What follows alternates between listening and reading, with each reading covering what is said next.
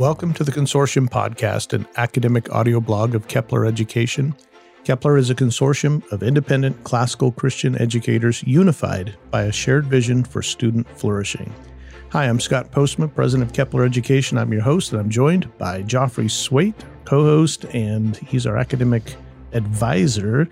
And Joffre, we're going to be talking a lot today about the resurrection and Easter and education and yeah. Yeah, I mean it's Easter time, and actually the Kepler spring break is just about upon us. Yes. So this uh, this coming Sunday is Easter. You guys will be listening to this midweek just before Easter. You'll be getting ready for your your Maundy Thursdays and your Good Fridays, and be thinking about some of your family traditions.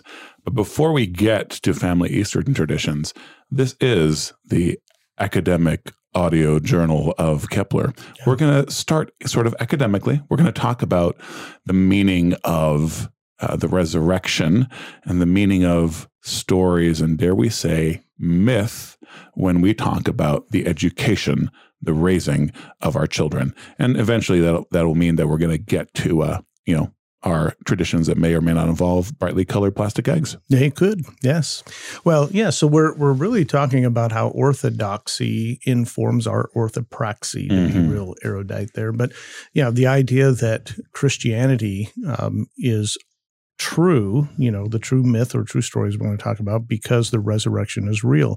Without the resurrection, then really Christianity is nothing more than another myth, another story. Yeah. In fact, it'd be better off for us if we didn't believe this and, and let it shape our lives right. if it weren't true. Right. um, so, you know, I think it's important, just, you know, from the off, uh, to, to to kind of clarify what you were just saying about you know so Christianity and the Christian story, the story of the resurrection of Jesus, particularly being true, and by particularly I, am I, sort of mean because Paul talks about how uh, we'd be we'd be much better off if it weren't true to right. abandon all this mm-hmm. nonsense, right? right? But it is true. But then some people would say if it is true, then it's not a myth right? And, and right. because of how they define what a myth is, how do we want to define a myth? Because we want to say that it's true, right? And it's a myth. Well, so the word myth comes from mythos, or means which means story, and I I like C.S. Lewis's definition, and um, many of you, our listeners, know the story of Tolkien's influence on C.S. Lewis, right, and really convinced him and showed him that Christianity is the true myth that all other stories point to, right, know? and and if they are true stories, then they will affirm the true myth, and if they're false stories, then you know obviously they're they're contradicting the true myth. But Christianity is the true myth, and so myth doesn't necessarily mean it's a false story. Right. Myths shape culture. Right. Right. Which is why postmodernist philosophers have argued back and forth. And in fact, uh, some some philosophers that you and I would approve of because they're trying to fight for an absolute truth. And postmodernists will say, well, m- what myths do is they they are uh, through foundational stories or through like you know they're, they're, giving reasons for behavior because there is no real truth everything is narrative and meta narrative yeah. um, then myths are tools for manipulation for good or evil. Sure. But then so then some philosophers came back and said, well, no, what we need is we need myth killers. We need to kill myth. Myth is bad. Um, and, and we have a little bit of, of that in us, I think. But what we need to do instead is to embrace that, you know, myth does in fact shape cultures and take you in a direction. They're more than just stories. They're the sort of story that tell you why things are the way they are yes. and where they must go. Um, and so I love that Lewis, I mean, you know, Lewis highly influenced by Tolkien. Tolkien wrote The Lord of the Rings to be a mythology for England, mm-hmm. which was a, you know, a, a hybridized nation, yep. right? That had no real mythology. What mythology all English people embrace was sort of Celtic. So Tolkien, I want to create a myth, even if it doesn't like take on. Like for me, I, I want to have this myth for England, the sort of story that would change a culture and give trajectory to a culture. So, I mean, the, uh, myth permeated their lives at every level, right. right. And so then C.S. Lewis becomes a Christian and ends up th- saying things like, you know, and God, on, God on, God on the dock. So one of the themes that Lewis always hit a lot was, uh, you know, the story of Balder the Beautiful, mm-hmm. right, and the dying God, and, and the fact that we have the ultimate dying God. So for him, all these myths pointed to the one truth, the one and, true and, myth. and, and not to say that they were true themselves in some lesser way. A lot of them were straight up lies, mm-hmm. right? But they pointed to the reality that the myths show. So I thought I'd read you a couple of C.S. Lewis yeah, quotes. Do that. So one's from God in the Dock. The heart of Christianity is a myth which is also a fact. The old myth of the dying God, without ceasing to be a myth, comes down from the heaven of legend and imagination to the earth of history, mm-hmm. right? So that history is a touching point that's very important. And then a quote from Surprised by Joy. Here and here only in all time, the myth must have become fact. The word flesh, God, man. This is not a religion nor a philosophy. It is the summing up and actuality of them all. So, what we live you know, like you know, Christianity is it a philosophy? Is it a way of life? No, it's much more profound than that. It's a reflection of how God made the world, wants it to be, and what He calls us to be. We're not simply trying to live a certain way. We are being made into new creatures. We're, you know, we are looking forward to the resurrection. All things will be made new. It's got to be deeper than just an alternative to Buddhism. Right. Well, and that's so you were mentioning earlier about some of the um, philosophers who wanted, you know, to kill myth, and, and because myths do shape culture.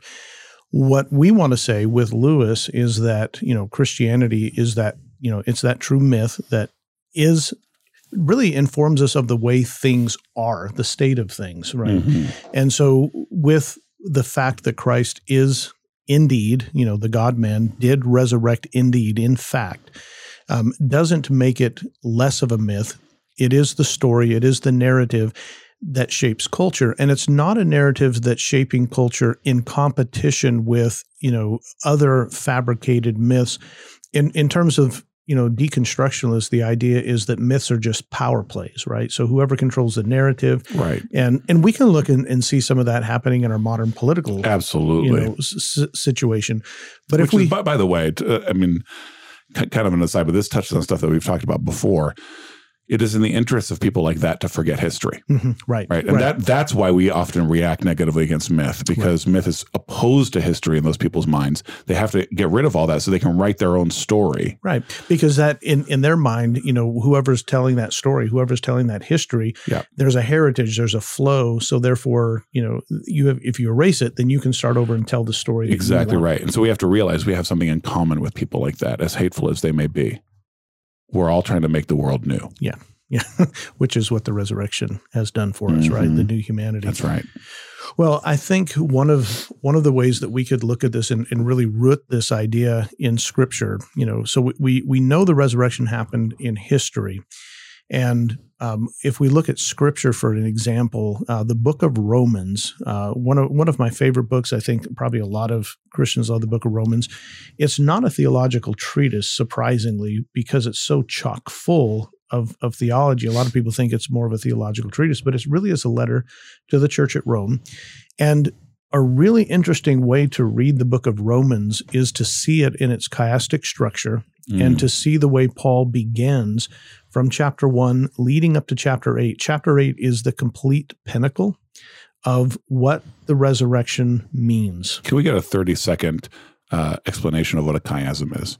Yeah, so chiasm comes from the, the Greek uh, what the Greek letter chi that looks like an X, you know, in, in in English, and so the idea of a chiasm means that when you when you write a story, a letter, poetry, that there's sort of a parallelism uh, that it reflects. So you usually it's you know kind of symmetrical in terms of um, you know, like the two legs of the X, you know, you mm-hmm. kind of move into an idea and then you work your way back out once you make the, you know, the ultimate point.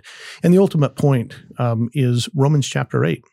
And I won't take time to, you know, you know, exposit the entire book, uh, the, the letter that Paul wrote. But in Romans chapter 8, verse 31, he says, well, he starts chapter 8, you know, with this statement There is therefore now no condemnation for those who are in Christ Jesus, for the law of the Spirit of life has set you free in Christ Jesus from the law of sin and death. And then he goes on and, and sort of recaptures everything that he said. And then in verse 31, what then shall we say to these things? So, you know, this, it, it always, when I read it, uh, it always reminds me of Francis Schaeffer's, you know, how then should we live? Mm-hmm. You know, mm-hmm. in essence, that's what Paul's saying. So, what do we say to this? If God is for us, who can be against us? He uh, who did not spare his own son, but gave him up for us all, how will he not also with him graciously give us all things? Who shall bring any charge against God's elect? It is God who justifies. Who uh, is to condemn? Christ Jesus is the one who died. More than that, who was raised who is at the right hand of God, who indeed is interceding for us, who shall separate us, uh, or who shall separate us from the law of Christ? Shall tribulation or distress or persecution or famine or nakedness or danger or sword? As it is written, for your sake, we're killed all the day long. We're regarded as sheep to be slaughtered. No, in all these things, we are more than conquerors through him who loved us. For I am sure that neither death, nor life, nor angels, nor rulers, nor things present, nor things to come, nor powers, nor height, nor depth, nor any other uh, or anything else in cre- all creation will be able to separate us from the love of God in Christ Jesus our Lord. I know that's a long passage I just read there, and I stumbled because I'm used to reading it in the King James Version. But uh, the idea here that that Paul is summarizing is saying this: the resurrection produces a new humanity, right? Mm-hmm. Christianity is the introduction of the new humanity. This is a humanity that is rooted in the gospel, the God man being the first fruits of this resurrected life, right? Right. And that informs everything, including and especially education. So now we come to it. Yeah. Yeah. Yeah. And so that that means that well you, the stuff you just said is something we need to transmit to our children. Yeah, this is the story. This is the true myth. What Paul wrote to the Romans, that is, you know, what we're calling the true myth, or you know, in right. C.S. Lewis's words. And you know, you, you don't have you, the beloved listener, you don't have to use the word myth as we are using it. But what we're trying to convey by using the term ourselves is this is more than just a tale. Right. Right. right. And not simply recounting something, you know, even if it's something significant.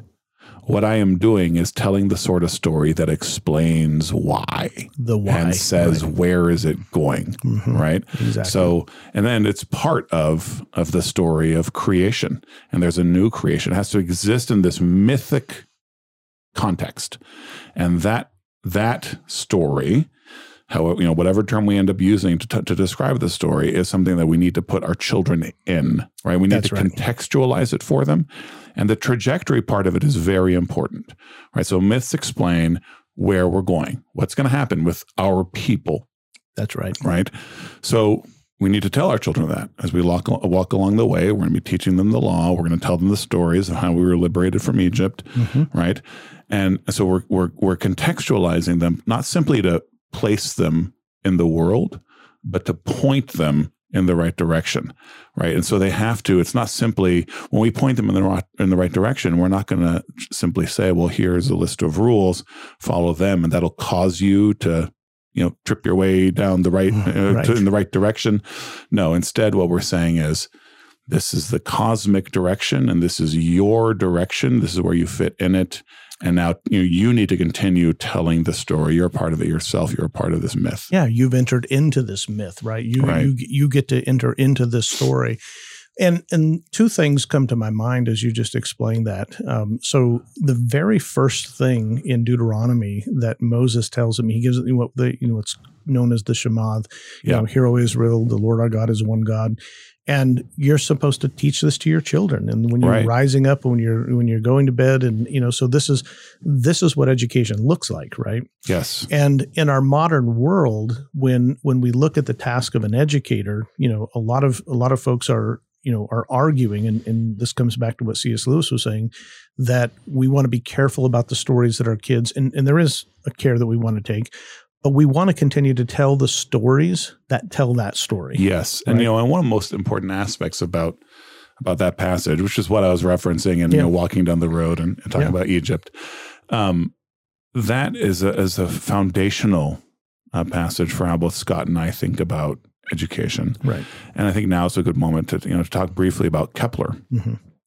uh, because we are for homeschoolers. Right. Right.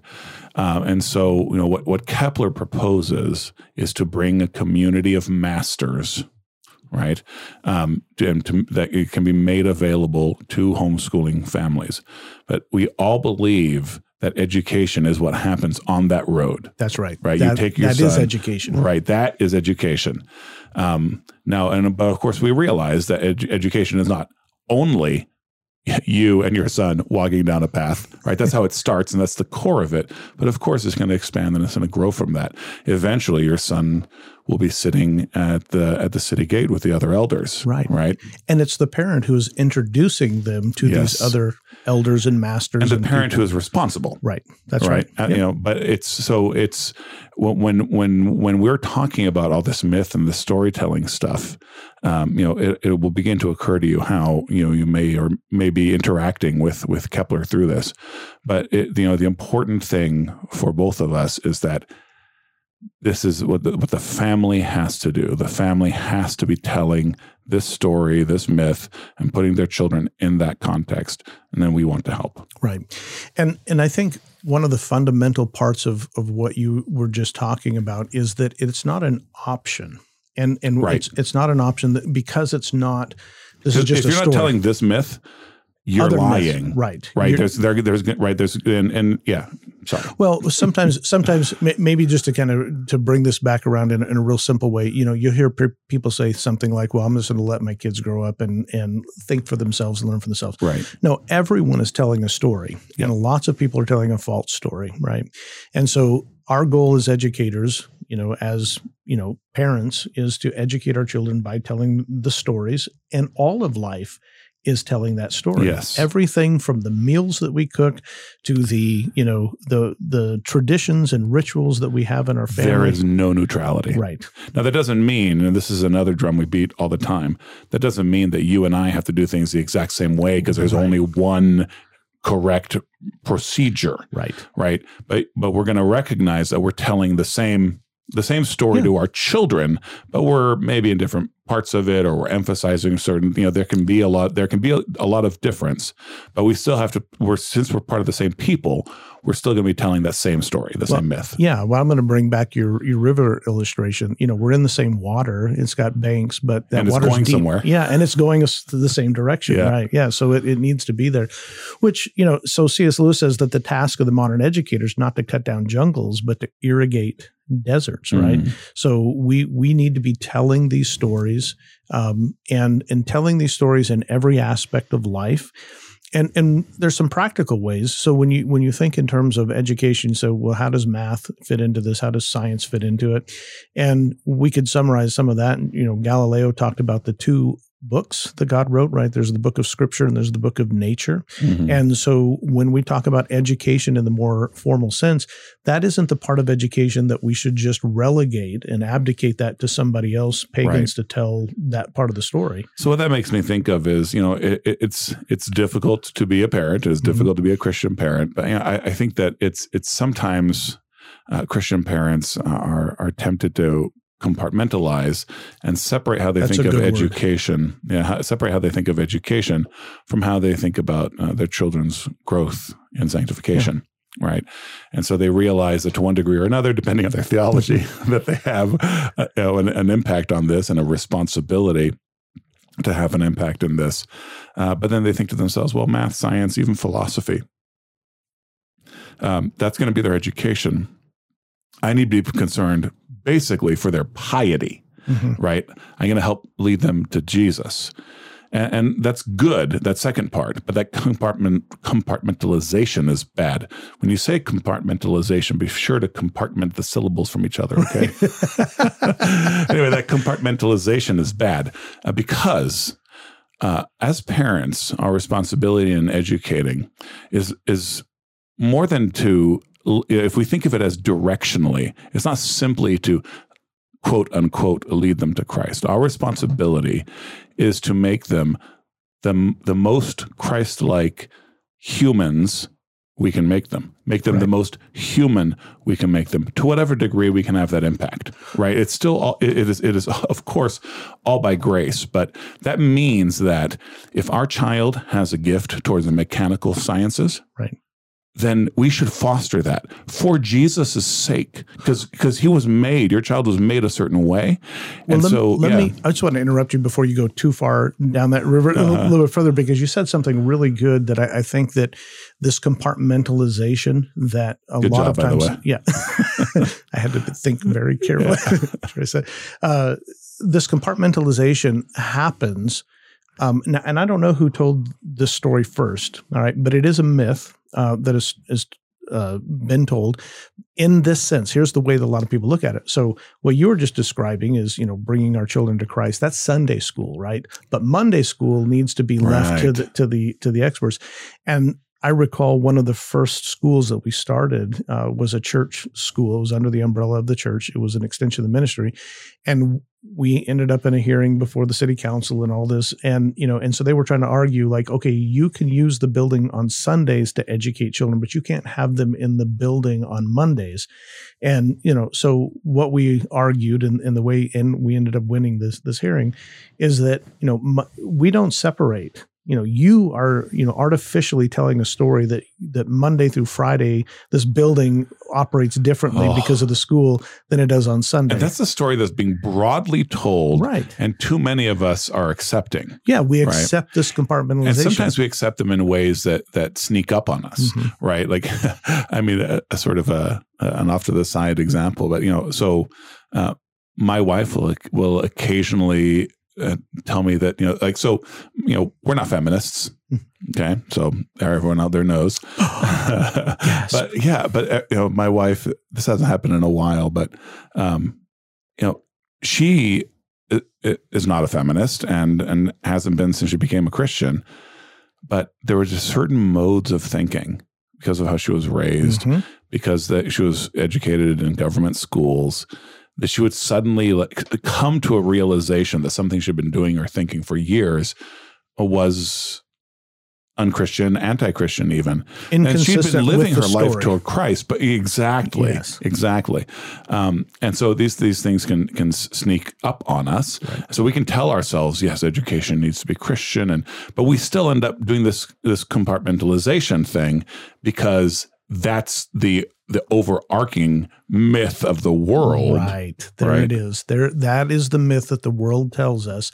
And we don't even realize how those stories have creeped into our yeah. life and the way we do things until, you know, we and, and, that's one of the parts of growth and sanctification for all believers. Mm-hmm. So I imagine there's even some families listening that would think, well, you know, um, we're not ready to take on this responsibility of, of homeschooling our children. And and I don't say this to be unkind or to be confrontational, but the moment those children were born, as you know, as a Christian, they that was your responsibility. Yeah. That's all of our responsibility. And you know, and there's people to help. You yes. know, and that's what there are people to help, to and that's the thing that you know. It's.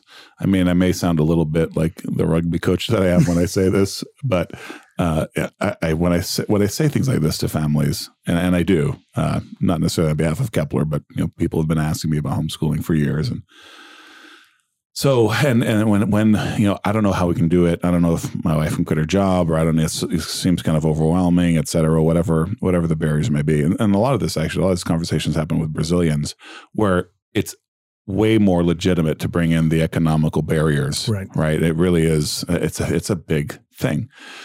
But then the question I have to ask is let's say that you were forced by external circumstances tomorrow to homeschool. You had no other option, okay, for whatever reason.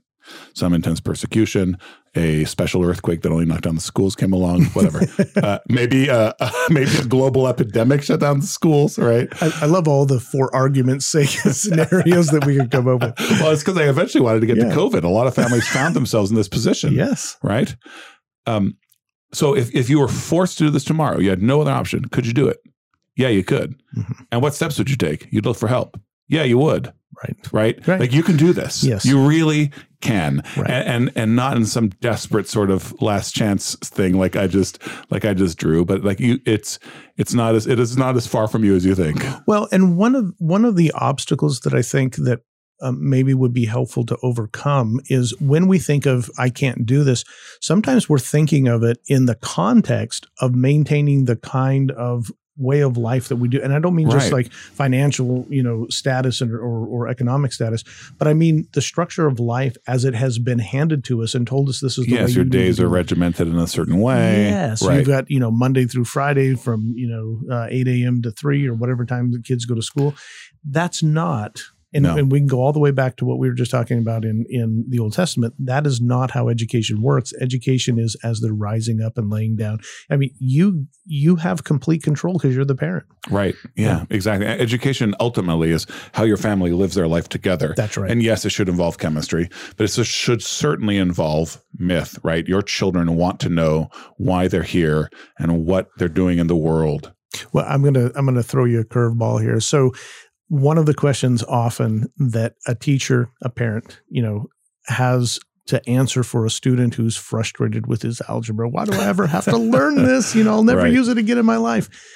How do you answer that in in terms of story, in terms of the myth? How how would you answer a child who's struggling and says, "Why do I ever have to know this? How does this help my life?" Yeah. Well, I'll preface the answer by saying that I often have the greatest sympathy with that child. uh, really, I mean, there there is, and, but but but, and part of that is because we've been trained to accept that there are things that that that things will be done to us educationally.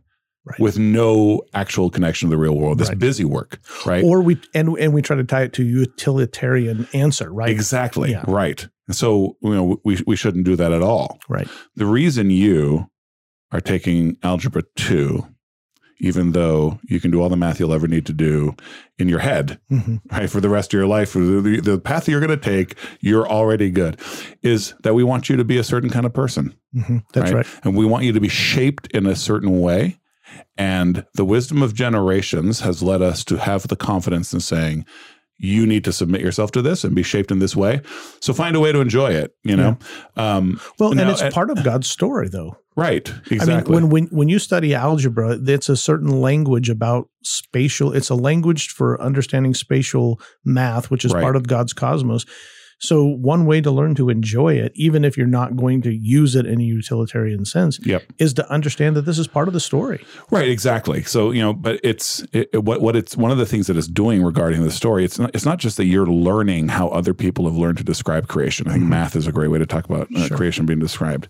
It's a way to sharpen your own acuity, your own perception. It is. You can understand the world God made better, Yeah, that's and right. that's what we want for you. Yes, absolutely. There, there's a, a critical thinking skill that comes, which is part of that liberal thinking we've been talking about. Right, The- the- exactly yeah. right. And So- you know, and your your classmate may be you know eh, may end up in deep in in the throes of calculus and physics and you know have certain aspects of the cosmos illuminated to him that will not be illuminated to you but you at least got a little taste right. You right got- you, you you can see the world differently than if you hadn't gotten to study algebra And I think students, you know, all of us should have as much exposure to God's story, the created, you know, order as is possible, Yes. as is, is reasonably possible, even if you're not going to interact in every single part of that for your whole life, right? So, Right. so to be exposed to it itself is a kind of an education. So, okay, so story obviously rooted in the gospel.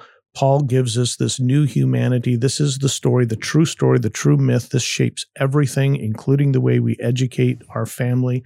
And I would even say that, you know, and, and Paul does this in his letter to the Ephesians, it reshapes paideia. The word Mm. paideia, um, he gives a new definition to paideia. Paideia is that shaping or enculturation of a student to the citizenship, and he qualifies that to the under the Lord. So it's you're really, you know, the paideia of the Lord is to shape students, and that's parents' responsibility in the kingdom of the Lord. Right. Right. So, okay, so we have this new paideia. We are telling the story.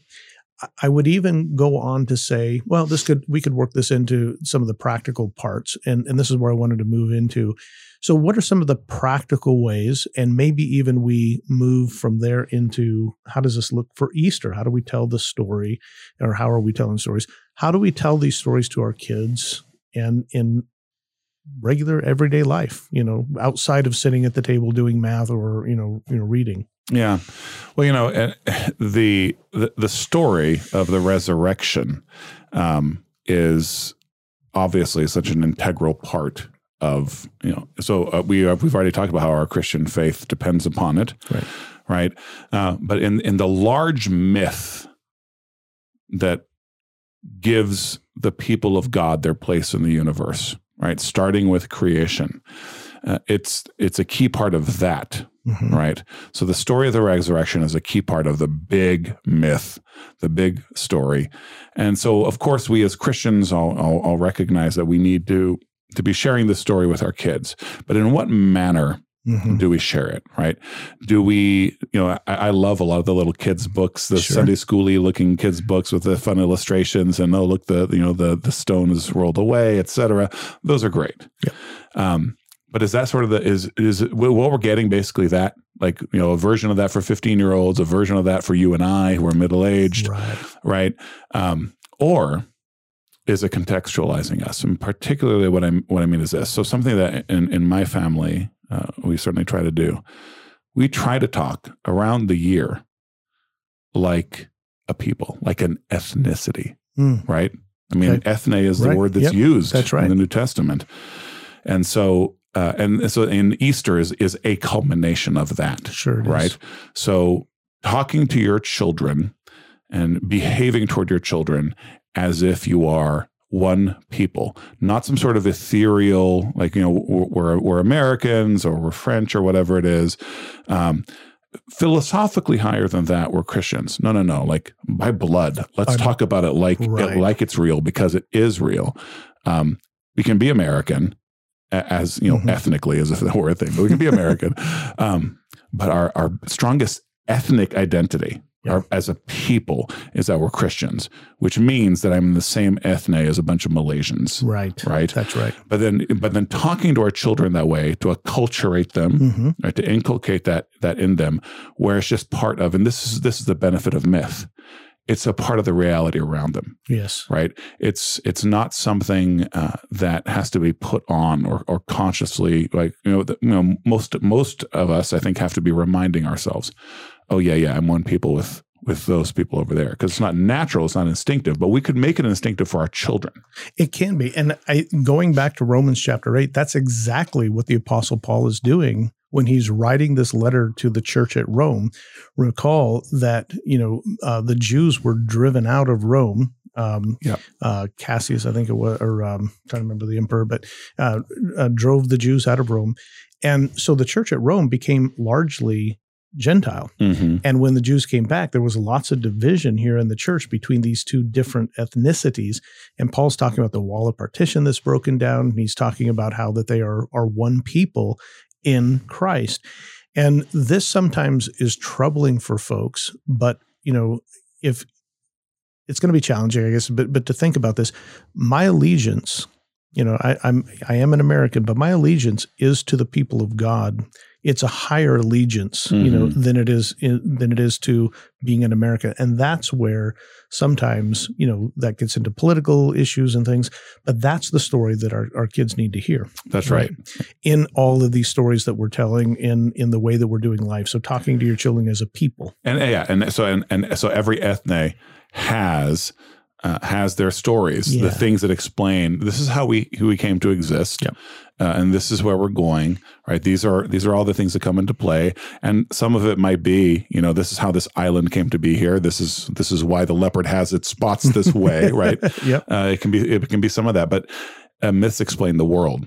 But then that touches, I think. Uh, uh, it touches our family pedagogically, mm-hmm. right? So, how are you going to tell these stories? How are you going to tell these stories that bind that bind us together? And the way it may happen in Russia or the United States or in Malaysia or Chile will will be different. Mm-hmm. The way it may happen in Washington State or Florida may be different. The way it may happen between you and I, right, may be different. different. Sure. And so in in our show prep, you uh, you were talking about how um, one of you know you had these Easter eggs with all these treats in them, but one of them was empty. Yeah, right. Yeah. I had to symbolize the, the empty tomb. Yeah, yeah. Uh, I mean, I heard that and I was like, man, I mean, so it's one less treat, right? but no, but that's that works. That's beautiful because that, you know every year you expect that, yeah. right? So uh, you know, my my wife decided to in, you know initiate a, a, a tradition that she had heard that others did um, where they, they run through this. We do this with the younger kids. Uh, we have these little plastic eggs, um, with different objects in them that relate, you know, different parts of the Easter story. So eventually, the kid can tell the Easter story themselves. Nice. These little plastic eggs, and the last egg is empty, mm-hmm. right? Yep. Uh, so that that last day, you know, you've, you, you're every day you're adding to the, you're able to tell more and more of the story as as the kid. And the last day, oh, the tomb is empty, and um, you know, we we do a lot of traditions that are not pedagogical to kind of to emphasize how important Easter is because we really are. We're trying to we're trying to show our world this our, our children this world, this cosmos. Right. But you know, there I think there are there are definitely ways in which the way we educate our kids, you know, both practically and theoretically, is is, is going to hit Easter. It's going to hit the resurrection. Absolutely, and, and I don't think this is too much of an aside, but it isn't. I mean, it's it is a little bit of an aside, but I think that's why it's important for Christians to, in some manner, follow the Christian calendar rather, rather than the you know uh, state calendar, yes. if, you, if you will, and Easter obviously being a part of that. You know, because you're telling a story. Right, right, right exactly right. Yeah, I mean, we'll just continue down down that little rabbit trail. But yeah, our, our family purposely doesn't celebrate things like Labor Day. Mm-hmm, sure, right? Because you anti-proletarian.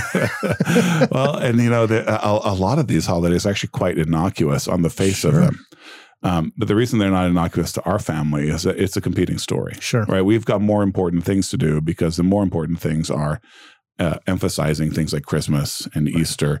And you don't have to be particularly high church or liturgical or really right. turned to the to the Christian calendar, as long as you know, I, I, would I would urge you to guide your family in living as if time belongs to Jesus Christ. Right. That's right? the key. And so if the only if the only rhythm in your year is secular holidays plus Christmas, you should reconsider that. Sure. You know, your kids are going to feel the rhythm of that, and if everyone is more excited about, let's take a good holiday, like mm-hmm. an unequivocally good holiday, July Fourth. Sure. If your kids are more excited about July Fourth, um, than than say Easter, then you, yeah, I, I, would urge you to reconsider, recalibrate, reweight it. Exactly. And that's one of the ways that maybe sometimes it creeps up on us that we realize that we're telling a competing story. Yes. Right. And and we don't um, we don't understand that um, what we're actually doing when we tell those kind of competing stories. It is, it is confusing. And if we think about like, you know, it's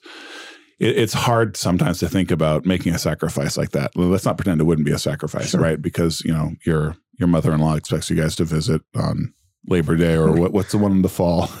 uh, Labor uh, Labor Day's in the fall. You're talking Memorial Day or something, or I, I guess, yeah. Okay, I, I always confuse Labor Day. Uh, um, part of my excuse will be my foreign upbringing, but I was confused confused with uh, Labor Day because I, I want to put it around May first. Oh, okay. Like, right. I know it's not May Day, but like in my head, it's still in the spring. Anyway, sometimes it, it we end up uh, confronted by you know grandma expects us expects us to visit on certain things. In other words, you're kind of going against the grain in order to sometimes hold these traditions. Right. But isn't that what an, an ethnic uh, I mean, you know, we're talking exactly about yes. So if you're Italian and you have these certain family traditions that that or Jewish or something that you know that conflict with what the rest of the world is doing. I mean, you think about a, a person who's Jewish and they celebrate Hanukkah versus right. know, Christmas then you know the rest of the world's kind of doing this thing uh, that you're doing something a little bit different. Right. But that's a way in which the people of god actually testify to the rest of the world yes. what story we're telling. Yeah absolutely. And that so that's gonna that's gonna reflect uh, you know everything that you do educationally as well. And i did finally find my point. Fabulous. Resurrection. Resurrection. Okay. so because we're talking about easter uh, and so you know one of the things that we once we actually start thinking of telling myths as if we were an ethne, then and once we have that strong and robust, particularly if we're in a church community that can do that too, and, yeah. and, and can really help our kids feel like they're part of a people, that s- sets us free to take dominion of these other things and, and, and to baptize, if you would, uh, these other things. Part yeah. of part of our problem is that you know we've just accepted the bigger these narratives in the world which feel bigger, right? Right.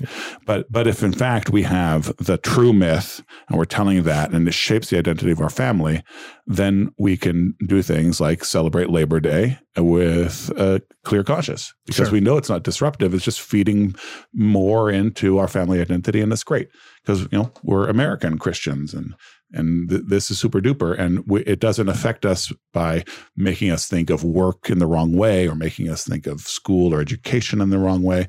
Um, you know we've we've already got that well established. Our, our culture is strong and then within that we can bring in these other things yeah and you you can baptize some of these other things as you're right. mentioning and we could say that not just about um, the calendar and, and and the rhythms of life but we could say that about literature that we right. read or films that we watch and and i i find that sometimes even christian families fall into this trap um, of sanitizing the world and these other stories. They're, they're kids from these other stories. Like. I don't want them to read these books or, or watch these films. And I do think there's a certain age appropriateness to some of this. I mean, and, and so I'm not discounting that. But the idea of sanitizing um, our children from these stories really um, it's because we failed to tell the real story the right, right, way and be able to show where these stories are consistent with the true story and inconsistent with the true story. Yeah. So a lot of times they're great talking points, and and I think that's what um, Lewis was meaning by irrigating deserts. Right? We don't want to be chopping down jungles. We need to be irrigating deserts. You know, we, right. we, need to be showing how these stories are real and consistent, bringing new life. Right. So you know, we we we we kill and you know and and we raise to life. Raise to life. Right. I mean, that's what baptism is. Yep. And so so we we can do that with these other traditions, which may seem a little extraneous, but I think first we have to have that reset. Sure. Where, wow, we are we are. So being a Christian means I'm part of this great myth, this great story, this great story, and it is.